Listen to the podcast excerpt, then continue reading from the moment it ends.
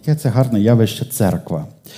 Я ще не проповідую, але я зараз скажу те, що для мене є дуже цінним і глибоким і важливим, і це є Біблія. Знаєте що? Ми протестанти не тому, що ми просто так себе визначили, а тому, що Біблія говорить певні речі, які для нас принципові. І коли хтось ці речі не розуміє, ми протистаємо проти того, наполягаючи на істині Євангелія.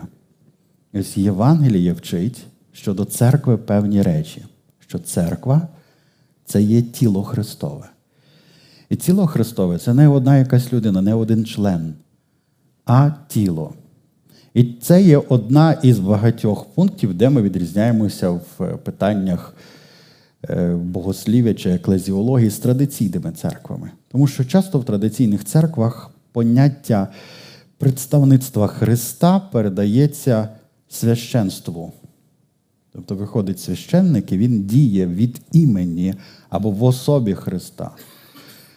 І Він говорить певні речі е, і виконує таку своєрідну посередницьку функцію. Особливо це в причасті, в літургії, це ну, просто виражено на 100%.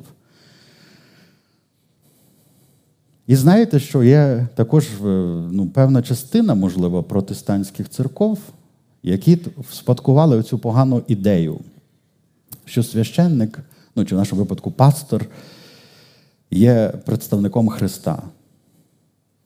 Тобто він, якби, ну, ніби є церква, є е, пастор, є Христос. Ну, ми так не розуміємо, правда? Коли ми читаємо Біблію, ми розуміємо, що Біблія нам представляє, що є голова і тіло. Голова, ми знаємо, хто це Ісус Христос, а тіло це всі ми. Ну, тобто, пастор десь не хочеться думати, що він десь там якась шия, ні, він десь в тілі.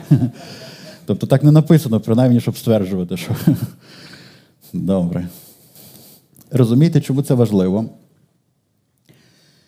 Тому що ми віримо, що, наприклад, на наступної неділі ми будемо мати причастя, і це буде свідчення, що ми є всі церква, тіло Христове. Тобто Христа представляє не служитель, не священник, а вся церква разом. Це і є Христос. Звичайно, Бог поставив служителів, дав різні дари, але так само, як і дар пасторства, так само і інші дари. І кожен з цих дарів в Божому царстві цінний і потрібен. Ролі різні, правильно, ми це знаємо. Але ніхто з нас не хотів би відмовитися від якогось органа в тілі просто на основі того, що ну він ж це ж не голова там, чи це ж не серце. Ні, все потрібно, все має свою роль, і все має. І, і ось ця синергія всіх оцих частинок і являють Христа. І роль пастора, як і роль інших служителів, є в тому, щоб виконувати свою функцію. Біблія каже, кожен має якесь покликання, якийсь дар, якусь міру цього дару, е, міру зрілості і відповідності. І він має це так робити. І от е, добре бути в неділю зранку в церкві. Хто знає, що у нас ще є в неділю ввечері, вечірній потік, наша церква не поміщається в один е, в один раз. І ось ще на вечірньому служінні збереться церква. І оце зібрання, Христос каже, коли ви зберетесь в моє ім'я, я буду серед вас. І це хороша думка, що Він служить кожному з нас. Що І Він служить кожному з нас через кожного з нас. Кожен з нас є проявленням, виявленням Христа. Кожному з нас дана благодать в міру дару Христового. І ми всі разом являємо ось цю прекрасну подію. Тому я я про те, що як би добре не було на конференції, е, це ніколи не, не замінить церкву. Просто життя церкви, діяння церкви, присутність Христа в церкві. Е, я продовжую вчити на тему, як ми проповідуємо Євангеліє, як передати Євангеліє. І сьогодні хочу говорити про елементи Євангелія. Е, іноді ми е, речі, які для нас дуже близькі, е, не дуже до кінця знаємо насправді. Через те, що ми звикли до цього, і ми цим користуємося, і ми не до кінця розуміємо, як це працює. І Євангеліє це, можливо, одна із таких речей, хоча так не можна з Євангелієм. Євангеліє це те, що ми маємо розуміти. Це є певні елементи чи набір істин, фактів які складають Євангелія. І ці речі дуже чіткі. Тобто, це не є щось розмите. Чому це важливо знати, що Біблія говорить, що ми можемо перевірити, чи це те саме Євангеліє, яке апостоли проповідували, чи це якесь інше Євангеліє. Розумієте, так? Тобто, тому це є певні критерії. Це не є просто м- хороші новини. Ну, Хоча Євангелія означає добра звістка. Але це не просто не кожні хороші новини є Євангелієм. Тому нам потрібно знати ці елементи, щоб для себе знати, і щоб коли ми передаємо Євангеліє, щоб ми переконалися, що ми передали всі елементи. В сфері мобільної технології використовується таке поняття, як пакетна передача даних.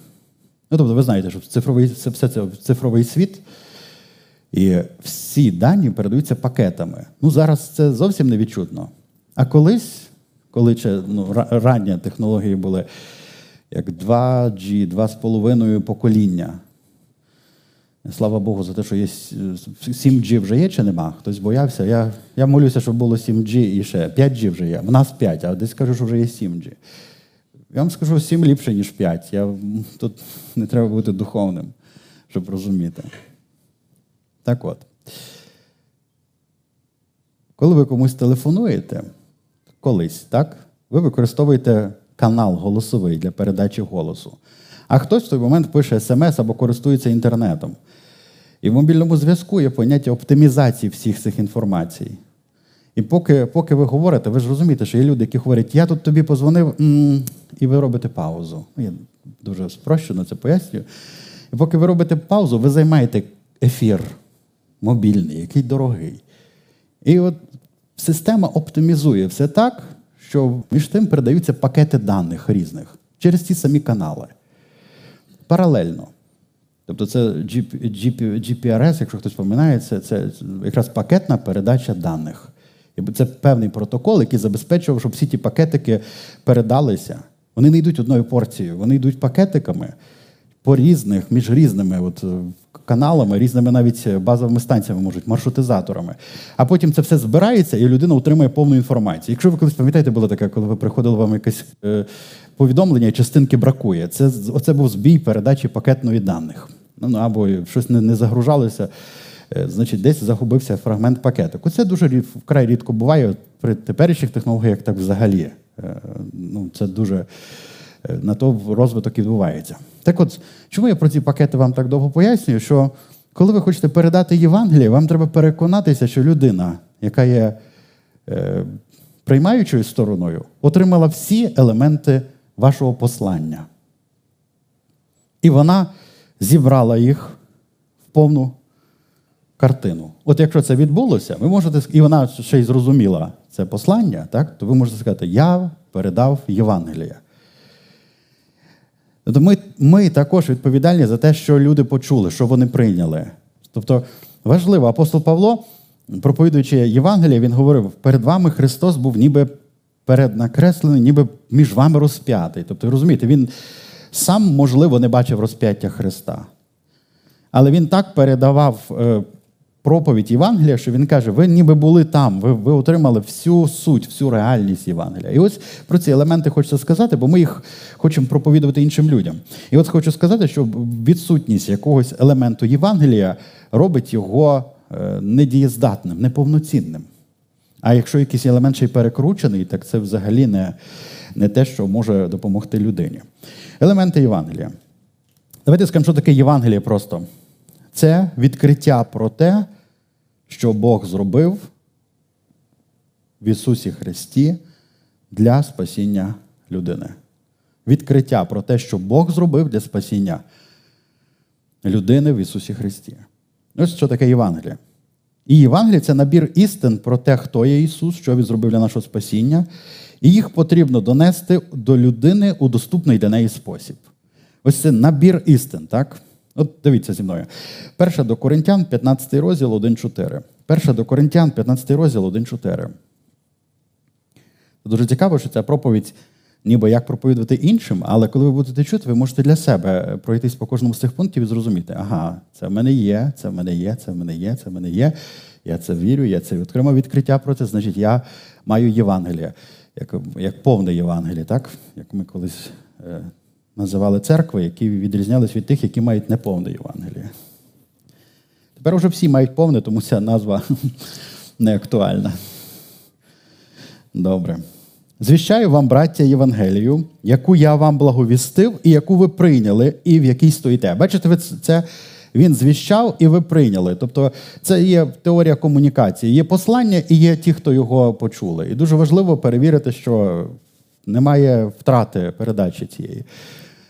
В якій стоїте, якою спасаєтесь, коли пам'ятаєте, яким словом я благовістив вам якщо тільки ви вірували не на осліп. Це дуже сильні слова. По-перше, Павло каже, важливо, щоб ви пам'ятали всі елементи, яким словом я благовістив, що саме я вам говорив, які саме істини я вам передавав. І він каже: якщо ви вірували не на осліп, і він не хвалить цю віру. Тобто він, е, ну, тобто, знаєте, він каже, що ми не маємо вірувати на осліп. Ми маємо вірувати через поєднання Е, певних фактів, які ми знаємо, в яких утверджені. Добре? І ось він каже, так? Тепер він перераховує, бо я передав вам найперше, що й прийняв, що Христос був умер ради наших гріхів за Писанням, що Він був похований, і що третього дня Він воскрес за Писанням. Давайте подивимося, які елементи Павло перераховує під, в тому Євангелії, яке він проповідав. Перше він каже Христос. Слово Христос, перше Христос.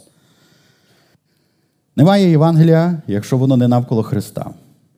Це не Євангелія. Христос є основою проповіді Євангелія. Отже, Христос є в центрі. І зверніть увагу, не просто Христос, якого людина собі хоче бачити чи проповідувати, а Христос за Писанням. Тому що виявляється, усе писання про Христа. І виявляється, що у нас є, от знаєте, навіть в символі вірою там є Христос, е, який був розп'ятий за Понтія Пилата. Так? Тобто навіть до якогось історичного моменту Христа прив'язують до до ну, Понтій Пилат, для чого його в, в символ вірою згадувати. Або Христос з Назарету саме. Тобто дуже цікаво, для чого ну, там, знаєте, для чого це знати. Але це якраз і є м, верифікація, що це підтвердження, що це саме той Христос, якого, е, який нам потрібен. Так? Тому що ви розумієте, що ми живемо в світі, де люди можуть мати самі різні уявлення про Бога.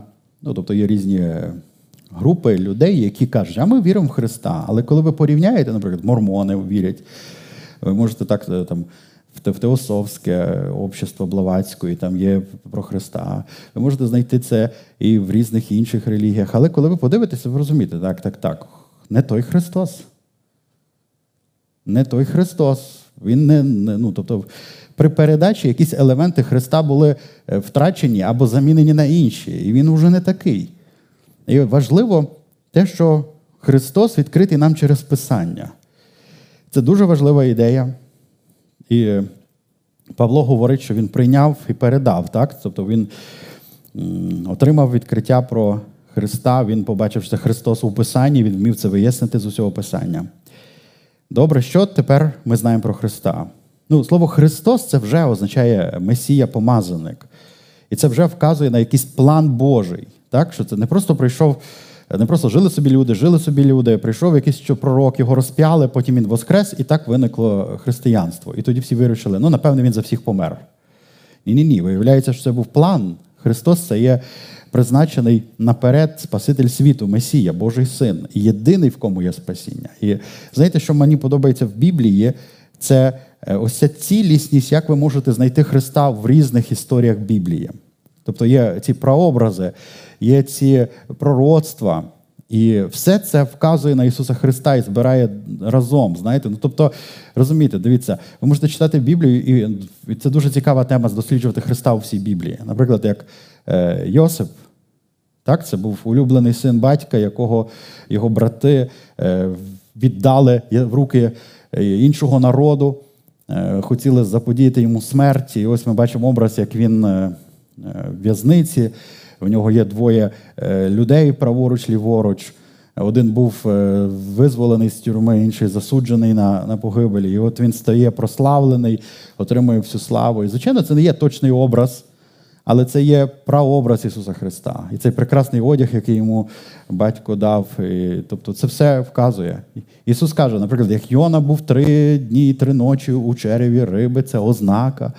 Про Ісуса. Тобто розумієте, що навіть як Йов, праведний чоловік, який страждав невинно, і був звинувачений несправедливо, але заступався за тих людей, які е, його зневажали. Тобто є дуже багато історій в Біблії, які вказують на Ісуса. Тому мати Ісуса Христа біблійного в Євангелії надзвичайно важливо.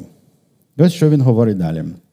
Христос вмер за Писанням, був похований. Чому підкреслюється поховання як елемент як елемент е, Євангелія, дуже цікаво, так? І в символ вірою також похований.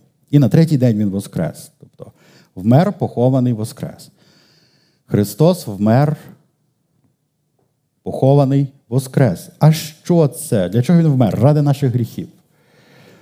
І знаєте, якщо ви бачите ці речі, для вас все збирається докупи. Ну, тобто, ви, як християни, це знаєте. Але треба ці елементи зібрати. І ось Павло каже: Я сподіваюся, що ви вірували не на осліп. Це означає, що ви розумієте кожен з цих елементів.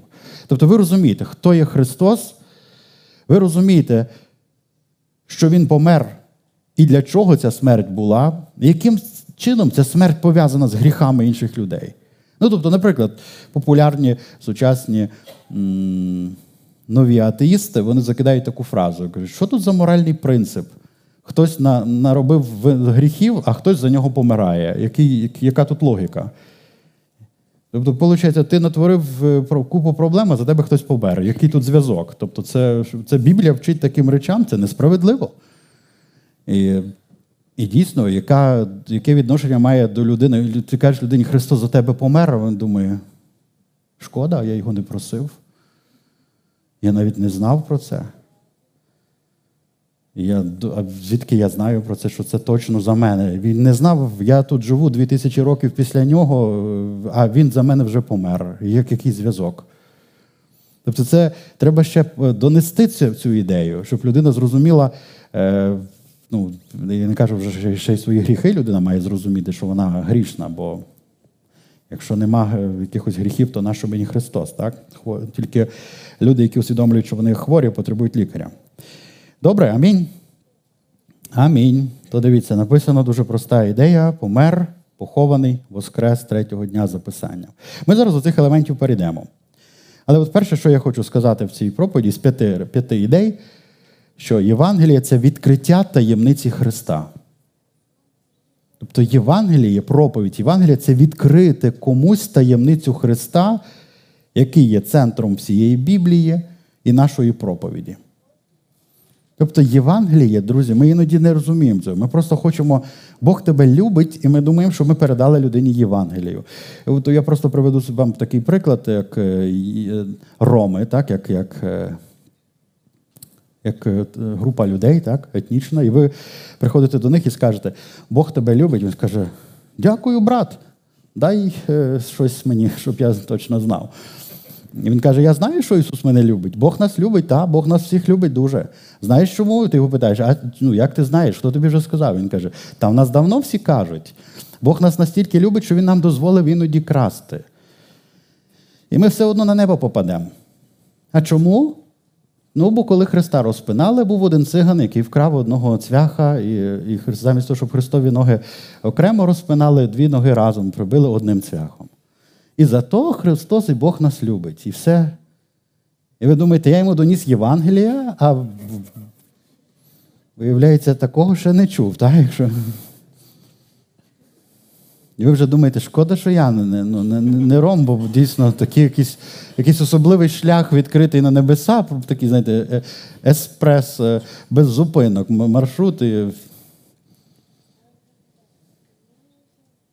Тому мало сказати просто якусь істину з Біблії, яка для нас відкрита як тайна. Для нас це вже очевидні речі. І коли ми повторюємо це людині, ми думаємо, та що ти не зрозумів, тут все все зрозуміло. Ну тобто, це добре, що ми хоч розуміємо, що люди можуть не зрозуміти. А коли ми думаємо, що вони розуміють, бо я, я ж сказав, Бог тебе любить, я сказав правильні слова. Христос помер за твої гріхи. І і все. І Бог тебе любить і не судить ні за що. І людина думає, теж непогано. Гріха нема, за мене вже померли, Бог мене любить. Непогано. І на небеса нічого не треба робити. Якщо хочеш спастись, головне не роби добрих діл, бо добрі діла це дорога якраз не туди. Спасені ми без добрих діл, за гріхи заплатив Христос. Бач, як добре. Думаю, передав Євангеліє чи не передав? Ну, ніби щось передав, але щось не, не, нема. Таємниця, нема, ну, нема таїнства якоїсь, радості від того. Добре, так? Дивіться зі мною. Відкриття таємниці Христа. Дуже чітко в Біблії сказано, що ми не себе самих проповідуємо. Ми проповідуємо Христа. Немає іншого імені під небом, яким люди можуть спастись. Христос в центрі проповіді. І написано: ніхто не може покласти іншої основи, крім Ісуса Христа.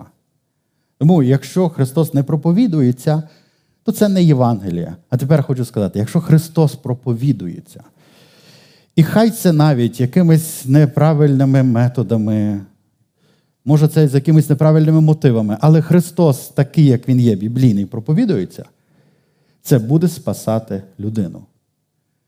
Але коли навіть з найкращими мотивами Христос проповідується не біблійний, це не працює. З найкращими методами не працює. Коли Христос проповідується, Євангелія доноситься. Не проповідується Христос. І коли ми кажемо Христос, ми маємо на увазі, знову ж таки, зібраний образ Христа, вся таємниця Христа в Біблії. Тобто, якщо людина не вірить, що це син Божий, то про яке можна говорити спасіння? Тобто, вона, по суті, не розуміє, е, яким чином смерть Ісуса Христа спасає нас. Ну, тобто, який зв'язок? Тобто, який зв'язок? Якщо якщо він не син Божий, то це не може нас спасти. Добре, відкриття таємниці. Ось е, Ефесянам 3 розділ 3.5. Ефесянам 3, 3.5. Написано так.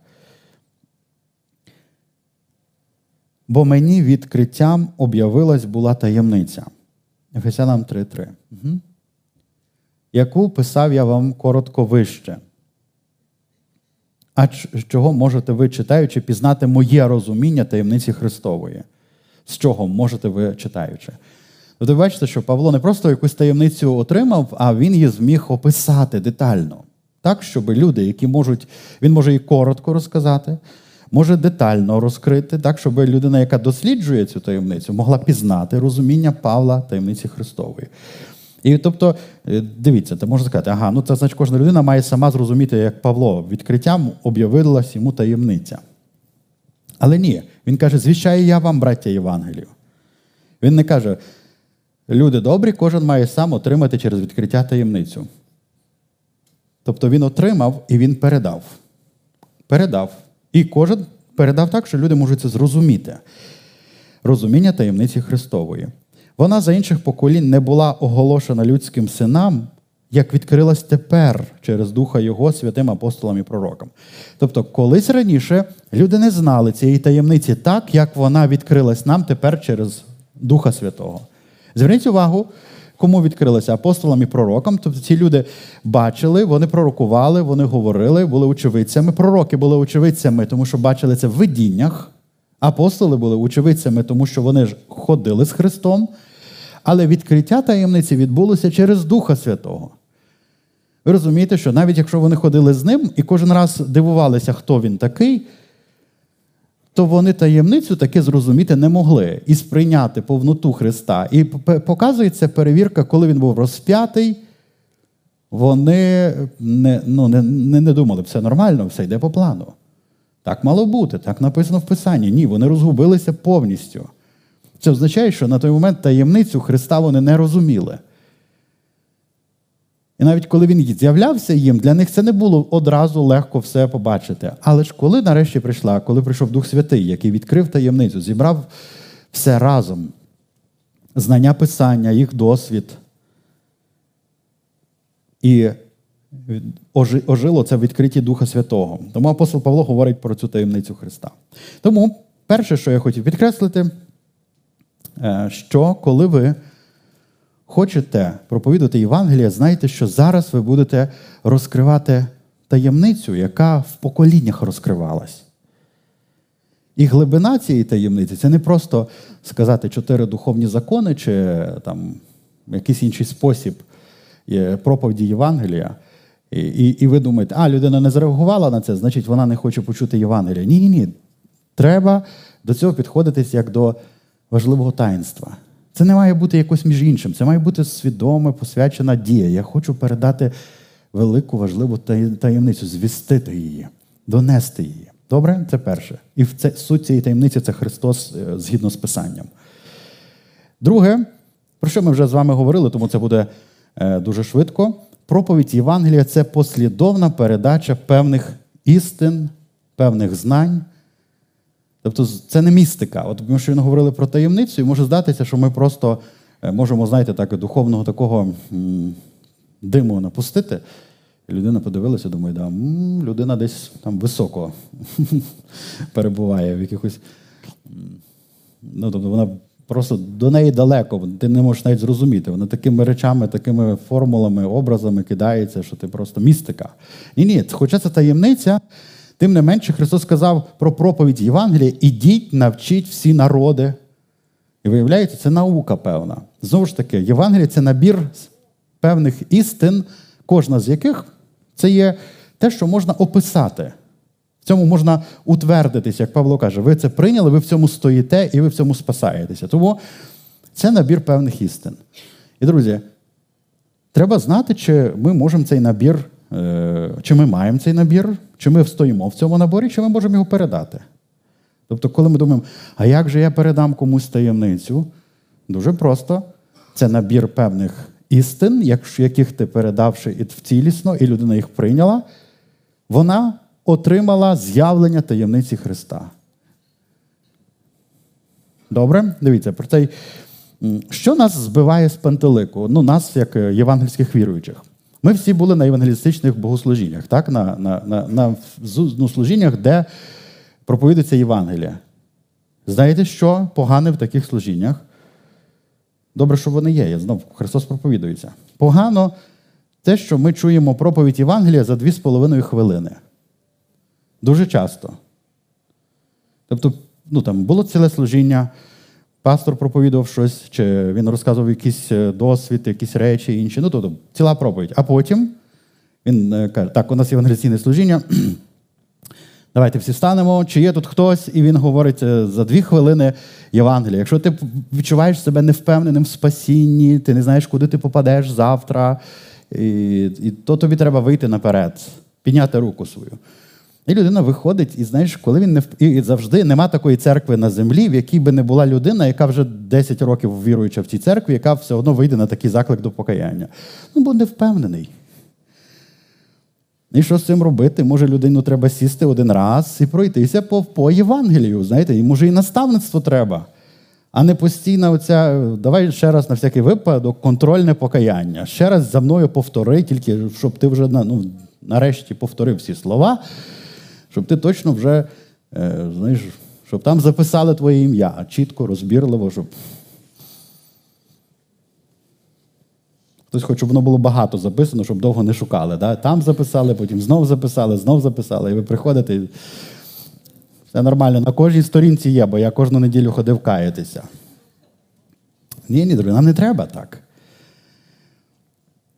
І проблема, коли ми чуємо Євангелія в такій подачі, ми ми думаємо, що це і є передача Євангелія. І у нас складається враження, що якщо я хочу тепер комусь розповісти на вулиці Євангелія, то я маю повторити приблизно те, що я чув разів сто за своє християнське життя. Це от просто, що Бог тебе любить, ти грішний, тобі треба покаятися, Бог простить всі твої гріхи, і все, з цього дня ти народжений згори дитина Божа. І воно, в принципі, все правильно, тільки знову ж таки, звідки ми знаємо, чи людина зібрала докупи ось цю таємницю? Ми, коли навіть в Біблії читаємо, у нас може складатися враження, що проповіді апостолів тривали дві хвилини також. Знаєте, там, ну, наприклад, цей е, темничний сторож, який охороняв Павла і силу, коли вони е, з прославленням розвалили в'язницю своїм, так? Запам'ятайте такий критерій, голосно чи не голосно, означається таким. Якщо ж будівля встояла, то це було ще нормально. Якщо вже почало валитися, це вже було голосно. Ну, Добре, я жартую. Це такий собі. У нас, до речі, в церкві використовується спеціальний пристрій. Ось там можете, Юр, підняти, помахати рукою. От дивіться. Просто наскільки добре ходити в церкву, де є стандарти. І вони навіть це, це пристрій, який уловлює рівень звуку в залі і показує його в конкретних величинах. Тобто це не суб'єктивно, мені голосно чи чи не голосно. Цей пристрій спеціально під це приміщення визначає, який звук є прийнятний. Хоча для нашого залу з низькою стелею взаду звук е, завжди погано долітає. Е, кращий звук спереду, десь всередині ще. Тому то я так підказую. Кому заголосно, можна сідати далі. Ну, принаймні на прославленні далі, на проповіді ближче, ви можете собі знаєте, рухатися в Божому храмі. Добре. Так от. Про що ми говоримо з вами, дорогі? Говоримо про те, що треба передати певні знання.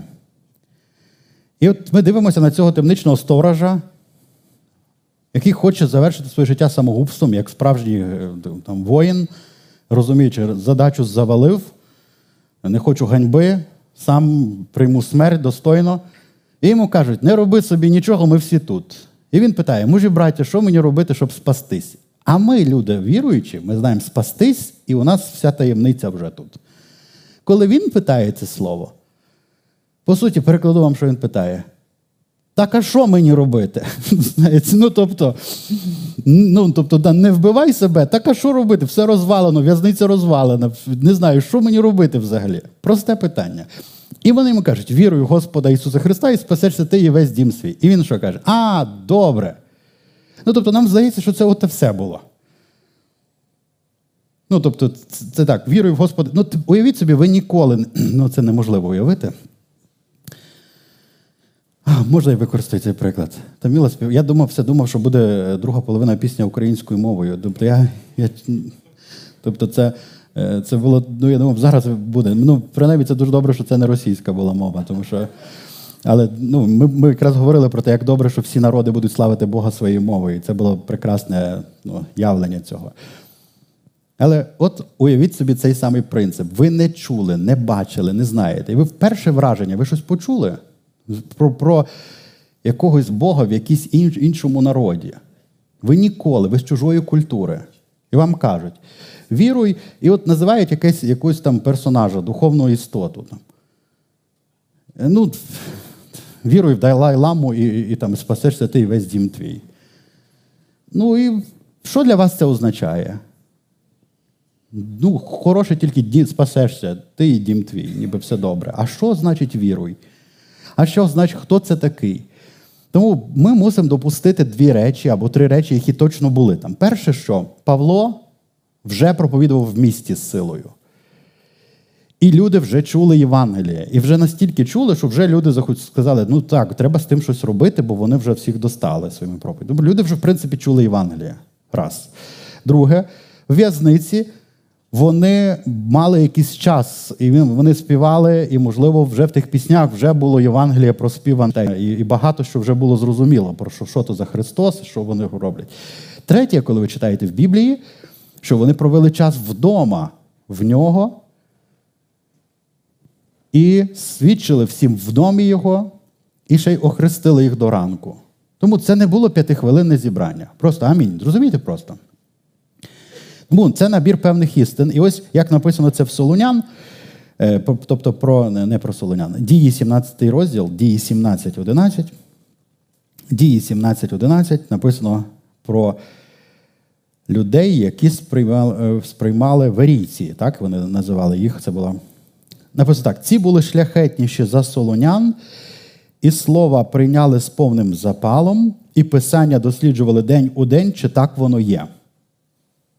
Тобто, ви бачите, що ці люди зайнялися детальним дослідженням Євангелія. Вони не просто увірували там за 10 хвилин в набір істин, які їм сказали, треба повторити. Вони вирішили утвердитися і досліджували Писання. Чому? Бо Писання дають нам якраз явлення Христа, як Він є. Отже, дивіться, у нас вже є два елементи з п'яти. Перше, що Євангеліє це відкриття таємниці Христа. Друге, що це послідовна передача певних знань, яких треба, людину треба навчити. І коли ви пробували когось щось вчити, то ви розумієте, що потрібна діагностика рівня знань. Тому третє, потрібна діагностика при передачі Євангелія. Елемент Євангелії дуже важливий діагностика. Це значить перевірити, що людина вже знає, і також перевірити, що вона почула з того всього, що я їй сказав, і як вона це зрозуміла. Тобто, дивіться, діагностика це те, що дозволяє нам зрозуміти, з ким ми маємо справу, кому ми хочемо передати Євангеліє, які біблійні істини для неї зрозумілі або прийнятні, які вона взагалі не знає. І після того, як ми її навіть розповіли, ми можемо ще поговорити про те, що вона з того зрозуміла. Дивіться. Е, Ісус робить діагностику із сліпим, якого зцілив. Так, Він йому він щось чув про Ісуса. Е, Ісус його зціляє, Він іде, зустрічається з фарисеями, які починають його там говорити. Той чоловік грішник. Він каже, не знаю, чи грішник, я був сліпий, тепер бачу, тому пішов. І він в той самий день зустрічає знову Ісуса, але вже бачить, вже зрячий. І коли він зустрічає Ісуса, Ісус його питає: Ти віриш в Сина Божого? Він каже: Я не знаю, хто це такий. О, як цікаво. Він пережив чудо, контакт з Ісусом Христом. Але Ісус перевіряє, чи ти віриш в Сина Божого, чи ти знаєш про ну, А Він каже: Я не знаю, хто це такий. Думаєте, чому Ісус спитав це питання? Тому що Він хотів пояснити. І він далі каже, це я. Він каже, а, в тебе вірю. Ну, тобто, добре, коли Ісус був там, і все зібралось докупи. Розумієте, про що ми з вами говоримо? Дуже багато таких прикладів в Біблії є. Наприклад, один випадок діагностики був такий, коли апостол зустрічає певних учнів і питає, чи ви прийняли Духа Святого, коли увірували? Тобто він він навіть проводить діагностику в людей, які вже в щось вірили, вони вже мали набір якихось істин євангельських, але він все одно перевіряє ще діагностику, ще якусь сферу, тому що він дивиться, вона по-особливому в них проявляється чи не проявляється. Тому діагностика це важлива тема. От, наприклад, є такий приклад е, в дії, 8 розділ 27.31. Дії 8, 27.31. Е, це про Филипа, якого Дух Святий веде на пусту дорогу, щоб зустріти там е, людину для проповіді. Вставши, пішов він, і ось муж етіопський, скопець, вельможа Кандаки, цариці Етіопської, що всіма її скарбами, що до Єрусалиму прибув поклонитись, вертався, і, сидячи на повозі своїм, читав пророка Ісаю. Так, що ми знаємо про цю людину вже? Дивіться, нам Біблія дає певний образ. Ми знаємо її е, походження, ми знаємо її соціальний статус, її роботу. Ми бачимо, що ця людина впливова, багата, вона їде в колісниці. Е, хтось інший е, обслуговує цю колісницю. Тобто, ви бачите, як багато вже є видно цієї історії. І ще ми знаємо, що він прибув до Єрусалиму поклонитись. Якщо він прибув до Єрусалиму поклонитися, що це означає? Що це був прозеліт. Тобто він увірував в Бога Ізраїля і дотримувався свят е, поклоніння. І ось він прийшов на одне із свят в Єрусалим.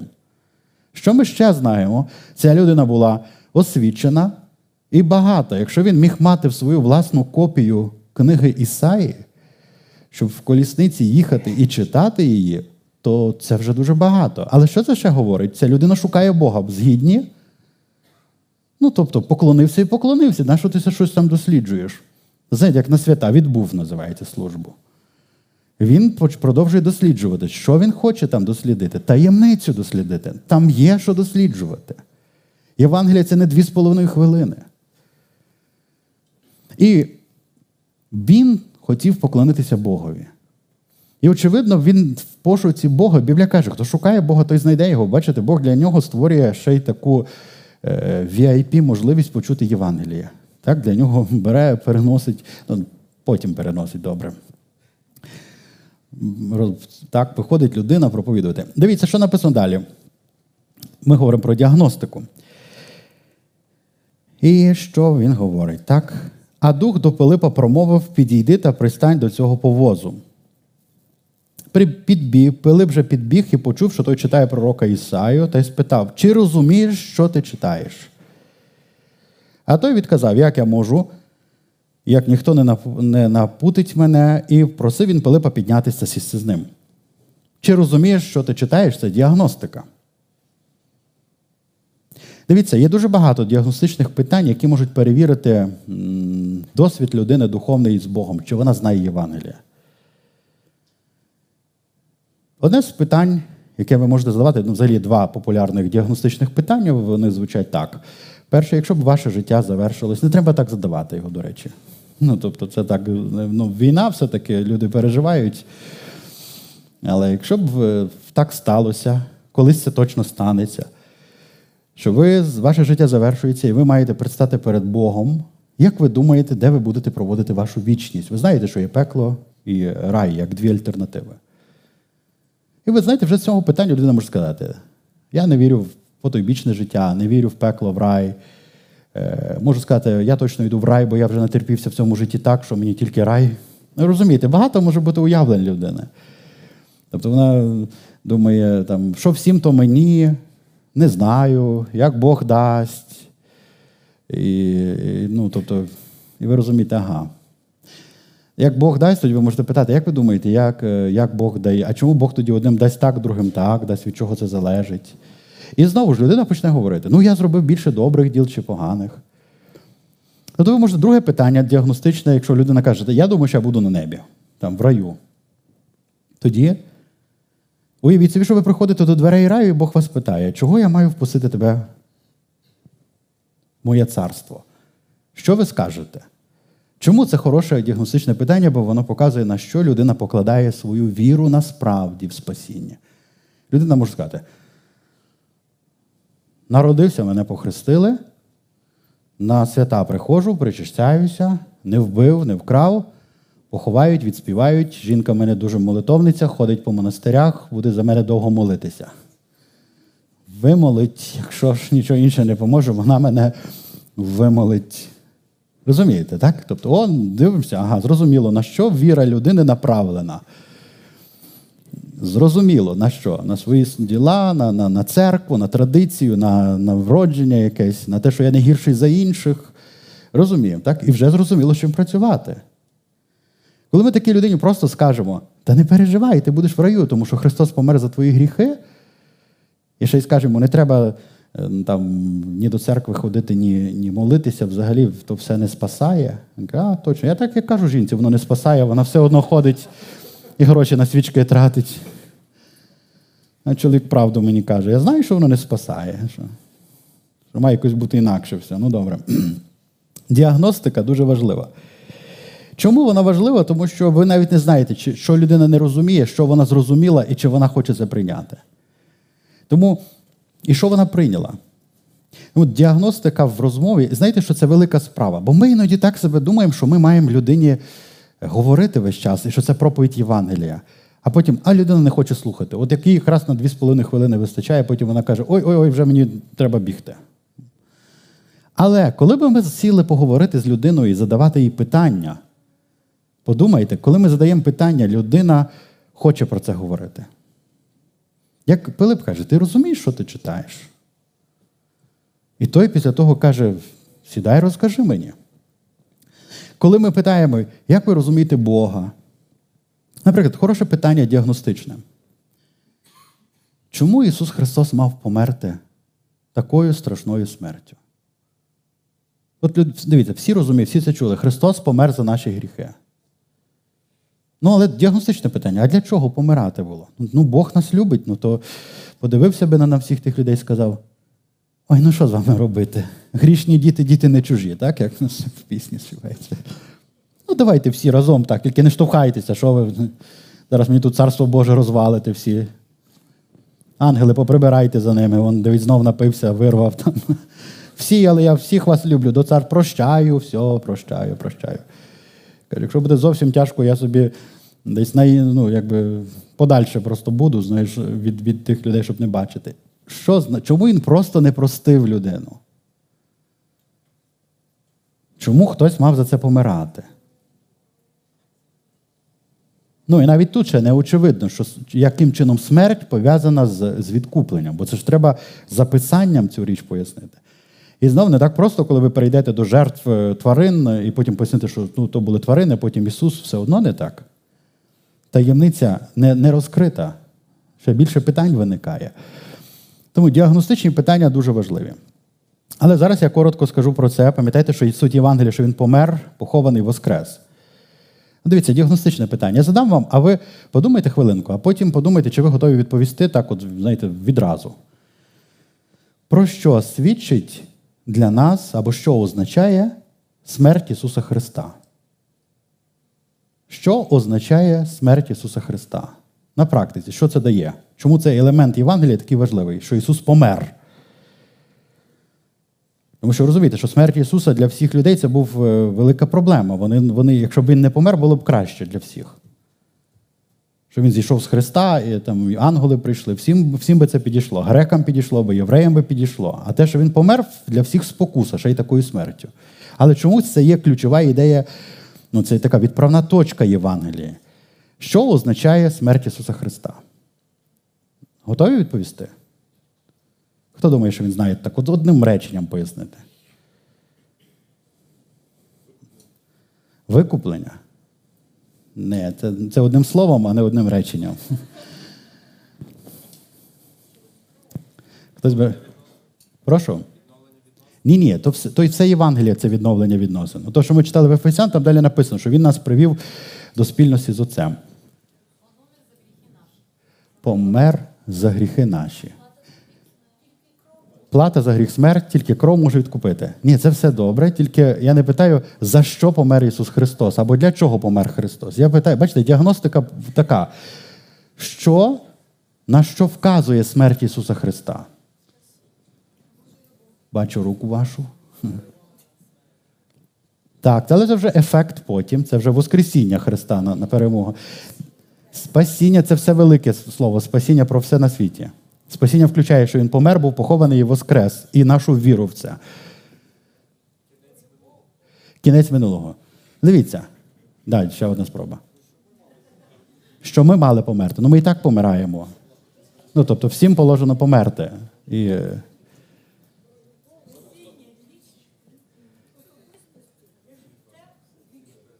ні.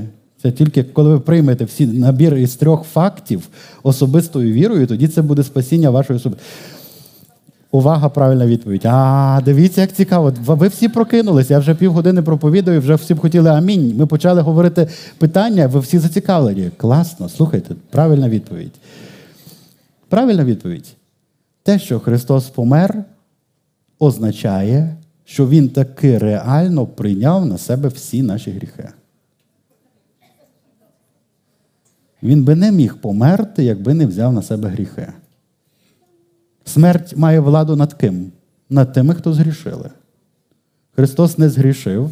Це навіть суд Синедріона по закону, який працював, не міг довести, за що він має померти. І те, що він помер,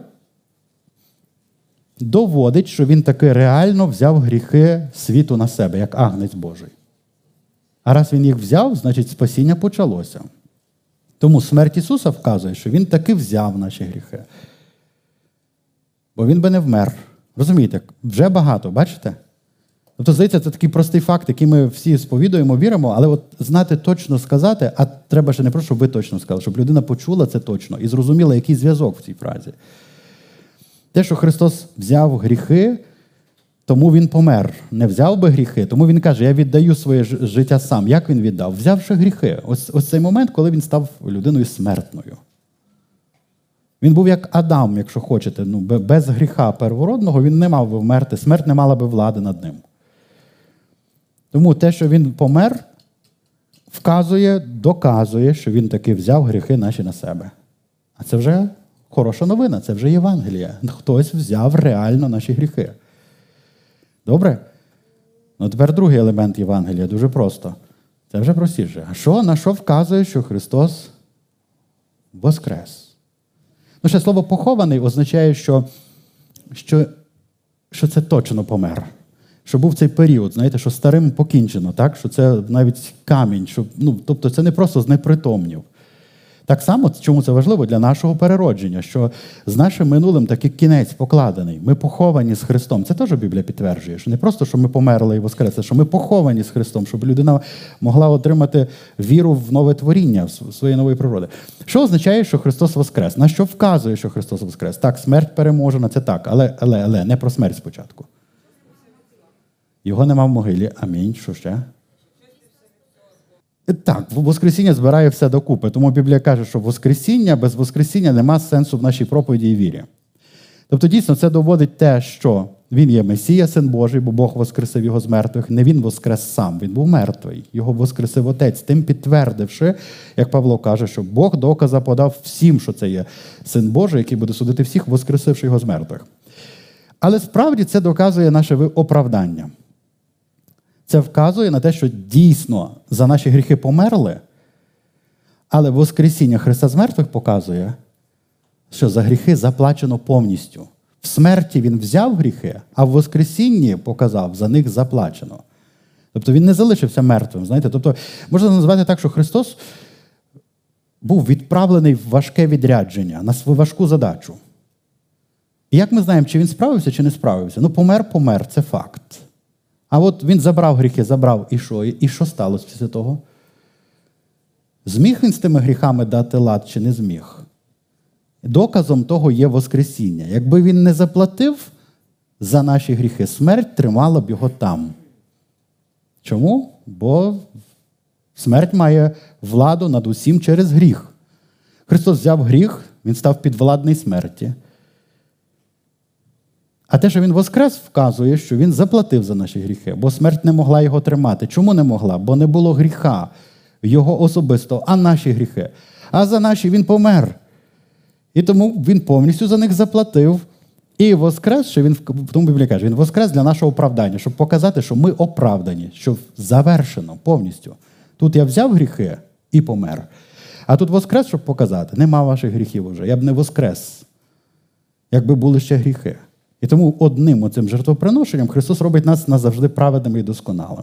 Тому Воскресіння вказує прямо на праведність. І ви бачите, що простий сенс Євангелія, оці два елементи, так просто помер і воскрес, вони вже вказують, що Христос таки реально взяв наші гріхи, а в Воскресінні, що Він таки реально за них повністю заплатив однією жертвою.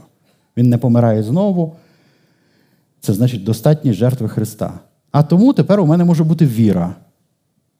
Тому що він реально єдиний може забрати гріхи. Тому, якщо я свою віру направлю на нього, ну тобто окремо, до речі, це тема, що значить вірити в Ісуса Христа. Це ж окрема тема. Там також діагностики ого, скільки треба. Ти віриш в Ісуса Христа? Вірю. Але що людина вкладає в це поняття вірю?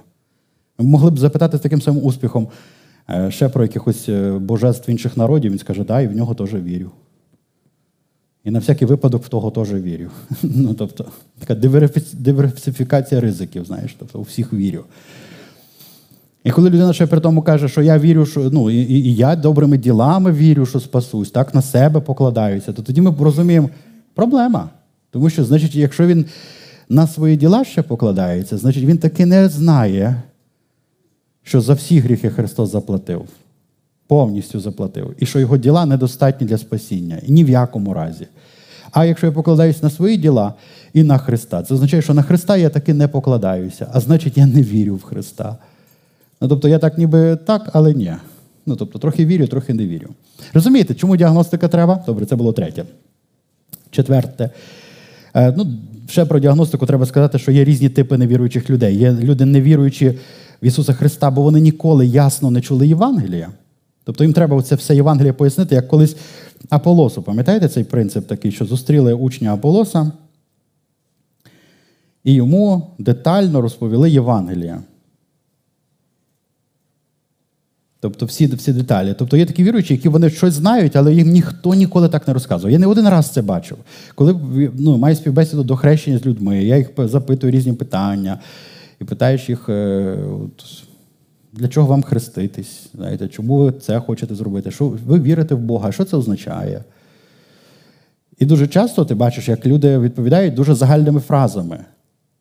І і це хвилює, тому що коли ми хочемо комусь розказати Євангелія, а ми в загальному розуміємо Євангелія такими от фразами, ми не можемо донести Євангелія чітко. А ці пакети, так, ця інформація має чітко бути звіщена. Тому ми ще про це поговоримо з вами. Що, що ж говорити, як кожна з цих істин треба її донести. Я зараз просто про такі ключові елементи. Отже, добра новина. Е, четвертий принцип і п'ятий принцип дуже коротко вже. Четвертий Євангеліє це добра новина. яка має бути відповіддю на усвідомлення поганої новини. Євангелія це добра новина, яка має бути відповіддю на усвідомлення людиною поганої новини. Тобто, коли ми кажемо, Христос хоче тебе спасти, добре, Бог тебе любить, добре. Але людина все ще не відчуває своєї безнадійності. І вона тому і не відчуває, що і треба цей Христос аж так сильно. І так відчуває, що ніби Христос нав'язується зі своїм спасінням і своєю любов'ю. А людина повинна покликати Господнє ім'я з вірою так, ніби немає іншого імені. Вона має це зрозуміти, що немає іншого способу спастись. І ось це усвідомлення, що людина себе не може спасти, нам дуже важливо цю річ доносити. По-перше, донести, що всі згрішили, і діагностикою. Ви знаєте, що ви грішна людина? І друге, чи ви знаєте, що не можете нічого зробити, щоб розібратися з цією проблемою? Ви ніколи не можете стати праведним так, як треба. Ви можете бути кращим, ніж сусід Петро, але ви ніколи не можете стати праведним, щоб війти в Царство Боже. І це ні совість не поможе, ні виконання заповідей, ні традиція церковна, ні обряди, які над вами роблять, ні всі добрі діла, які ви робите, ні милостині, яку ви платите. Нічого не може допомогти. І це треба донести. Людина має зрозуміти, що не поможе. І знаєте, перше, ніж ви дасте оту хорошу новину людині, вона має зрозуміти погану новину. І ви маєте переконатися, що вона точно розуміє свій стан. Щоб як в цих людей було, які слухають Петра, який розповідає, і вони кажуть, мужі, браття, що нам робити?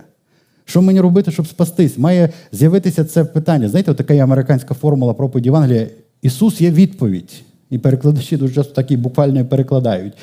І кажуть, що на одній проповіді чоловік з залу сказав, а на яке питання? Тобто, яке було питання? Тобто, ну дійсно, якщо ти не розумієш, яке питання, тобі тяжко прийняти цю відповідь. Тоді Христос не стає центром всього, а просто як додаєш до свого життя. Тобто жив собі, жив, просто що й в Христа увірував. І це не те. Тому погана новина. Е, погана новина в тому, що всі згрішили і всі повинні померти і предстати на суд. І на суді нічим себе оправдати не можуть. Це дуже коротко. Ось така погана новина. Всі смертні, треба комусь це доводити, не треба. Всі грішні, треба комусь це доводити. Також, напевне, не треба. Хіба що кому треба доводити, знаєте, як доводиться? Законом доводиться, що людина грішник. Ви просто берете заповіді і пішли по, по пункту. Перша заповідь, друга заповідь, третя заповідь, четверта заповідь. І людина каже, та Боже, що ви причепилися? Каже, четверта заповідь, не там, чи третя, да? не призиває ім'я Господа надаремно. Та я завжди там не свідчу неправдиво. Ніколи не вкрав, що ви мені розказуєте. Жили в Радянському Союзі, не було такого, щоб не вкрав. Розумієш? Тобто ви пройшлись по заповідях, зрозуміла людина, готові говорити з нею далі про який вихід. П'яте, останнє потрібен заклик до сповідування віри в Ісуса. Потрібен заклик, ви робите заклик людині, щоб вона сповідувала свою віру в Ісуса Христа і покаялась. Тобто ми передали всі елементи Євангелія. Людини оця таємниця засвітилася, так? очі відкрилися. Ми перевірили, що вона все це отримала, все зрозуміла діагностикою. Тепер наша задача дуже важлива закликати її до дії. Ви знаєте, що апостоли це робили? У нас буває така річ, що ми цього елементу якраз і дуже так уникаємо чи боїмось, бо нам так не хочеться почути в нашій присутності, що хтось скаже, ні, я не вірю в Ісуса чи не хочу його прийняти. І ми так за то переживаємо, що ми не даємо можливість людині сказати вірю в нього і хочу його прийняти. Тобто, так ще розказати, що так. А вже от, оцей, знаєте, я кажу, зібрати урожай, бо це зібрати урожай, по суті. Це не просто погладити так, о, яка гарна пшеничка. Тобто, це це буквально запросити людину в Боже царство. І апостол Павло закінчує свою проповідь і каже: через те Бог наказує всім людям повсюди покаятися. Чи Петро каже, покайтесь і увіруйте. Ісус ходив і казав, покайтеся і увіруйте. Це заклик. Ну він не може бути, ви не можете з того починати. Покайся, нещасний грішник, бо попадеш в пекло. Чому? Бо ми вже говоримо. що ну, Це це якби вже п'ятий крок, коли вже ти вже передав елементи Євангелія, коли переконався, що людина отримала і зрозуміла ці елементи. І хочу це, і що це навчання. От я це хочу також підкреслити. Бо в нас може бути відчуття таке. Ну я йому розказав, щось він якось так не дуже нічого ну, не подає виду, то все, до побачення. Не хоче. Йому не цікаво. Христос сказав, що признаком, що це не цікаво, що вас е, гонять. Ну, тобто, якщо вас вигнали, то ви то це признак, що людина не приймає. Треба обтрусити тоді пил і там. Ну, в нас зараз. Ні, в нас теж пил є. Добре. Розумієте, що це? Тобто, якщо людина готова слухати, готова досліджувати, їй треба подумати, і треба ще раз переосмислити, нормально продовжувати з нею спілкування. Треба переконатися, що всі елементи дійшли, що людина усвідомила, пережила кожну істину з цих Євангелій. І ви тоді говорите і цей заклик. Віриш? Хочеш? Чому віриш в Ісуса? Знов це окрема тема, що значить вірити в Ісуса в своєму спасінні. Що означає прийняти Ісуса Христа в своє серце. Ці фразеологізми церковні, духовні, вони навіть ви ж не знайдете фразу прийняти Ісуса Христа в своє серце в Біблії. Ну, тобто, хіба вони там дуже аж. Е, і то вже в контексті іншому сказано для віруючих людей, яких мають бути очі серця просвітлені, це це теж не ну, треба ще просвітлити, що ж то написано таке. Розумієте, друзі? Заклик до покаяння чи заклик до віри дуже важливий. Тому що це допомагає людині зробити цей крок. Тобто запитати, ти віриш? І знов віриш після того, як було проповідуване Євангеліє. Ти не можеш сказати, люд, віриш. Е, ну, Коли це діагностичне питання, це одне. Коли ви робите заклик, ви маєте знати, що людина зрозуміла одне, друге, третє, четверте елемент. Тоді ви можете сказати Євангелію. І ось е, цей приклад Петро, Павло кажуть: покайтесь, увіруйте в Євангеліє. І по суті, ми, що ми хочемо від людини, це щоб вона засвідчила своїми власними устами свою особисту віру в Ісуса Христа. Ось це є е, проявом віри, проявом, першим кроком навернення. Першою ознакою, що людина увірувала, є сповідання устами. Тобто це перше, що вона робить. Як віра потрапляє, серцем віруємо для праведності. Як потрапляє віра? Вона чує проповідь. Серцем увірувала. А як ми знаємо, що вона увірувала? Вона каже устами. Вірю, що Ісус є Господь і Спаситель. На основі такого сповідання, це саме коротке сповідання. Я вірю, що Ісус є Христос, Син Бога Живого. На основі цього сповідання людину можна хрестити в воді. Ну, це якщо ви, якщо він ефіопський вельможа, і ви вже думаєте, що ми задалеко заїхали, як я буду добратися додому, то в принципі і вода близько, і він каже, можна хреститись? Ви кажете, давай, похрестимось і все. І на сьогодні закінчили. Давайте піднімемось. Це дуже цікава справа. Слухайте, сприймайте Євангелія не як просто якусь таку річ, яку ти маєш просто комусь передати, бо в тебе такий обов'язок бо ти ж християнин, а як розмову з людиною, як відкриття таємниці, як ви збираєте докупи ці прекрасні перли Слова Божого, як ви робите таке гарне намисто, як все це як дар, який ви хочете подарувати людині. Скаже, дивись, яка дорогоцінність. Це Ісус Христос, Його любов до тебе, це спасіння. І Бог це все тобі хоче дати. Ти хочеш це мати, ти хочеш це прийняти. Те, що Ісус помер, Він за всіх людей помер. Але не всі попадуть на небо. Чому? Єдина причина, тому що не всі прийняли це. Я можу тобі сто разів розказувати одну і ту саму гарну історію, і ти будеш казати, яка класна історія, як класно. Але поки ти не скажеш, я хочу, я беру це, я прошу, прости мене, Бог. Я хочу, щоб ти був моїм Господом і Спасителем. Я хочу все, що ти зробив, щоб стосувалось мене. Це не стосується тебе. Це за весь світ, але не за тебе, поки ти не покликав Господнє ім'я своєю вірою. Тому це останнє, що завжди треба робити, цей заклик. І от навіть зараз я хочу зробити такий заклик. Якщо ви є в залі тут, і ви слухали це все і думаєте, а я так вже багато всього чув, або так небагато всього чув. Але сьогодні я розумію, що я повинен особисто від себе сказати Ісусу Христу, будь моїм Спасителем. Я приймаю цей дар спасіння, дар мого прощення гріхів. Тобто я, знаєте, що означає покаятися? Покаятися це означає віддати Христові гріхи.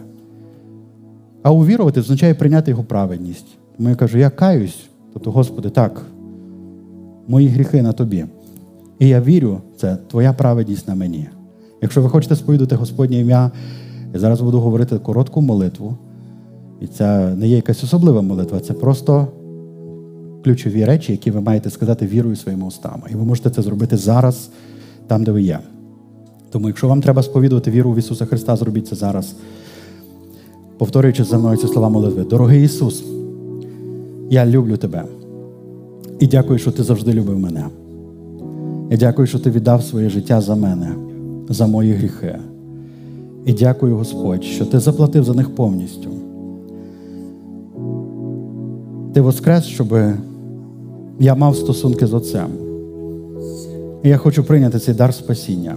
Я вірю в цей дар і я приймаю його.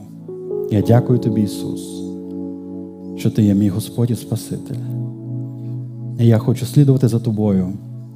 Я хочу зростати в вірі, я хочу зрозуміти більше таємницю Христа, Твою таємницю. Веди мене за собою. Дай мені дар Святого Духа. Я дякую тобі, Ісус. Амінь. І хочу спитати, чи сьогодні на цьому місці хтось е, молився цією молитвою з вірою, як ваше проголошення віри, як ваш прихід до Ісуса Христа. Якщо ви є, просто дайте знак своєю рукою, щоб ми вас привітали оплесками. Я бачу вашу руку, бачу вашу руку. Добре. І я хочу ще одну молитву. Ще одну молитву.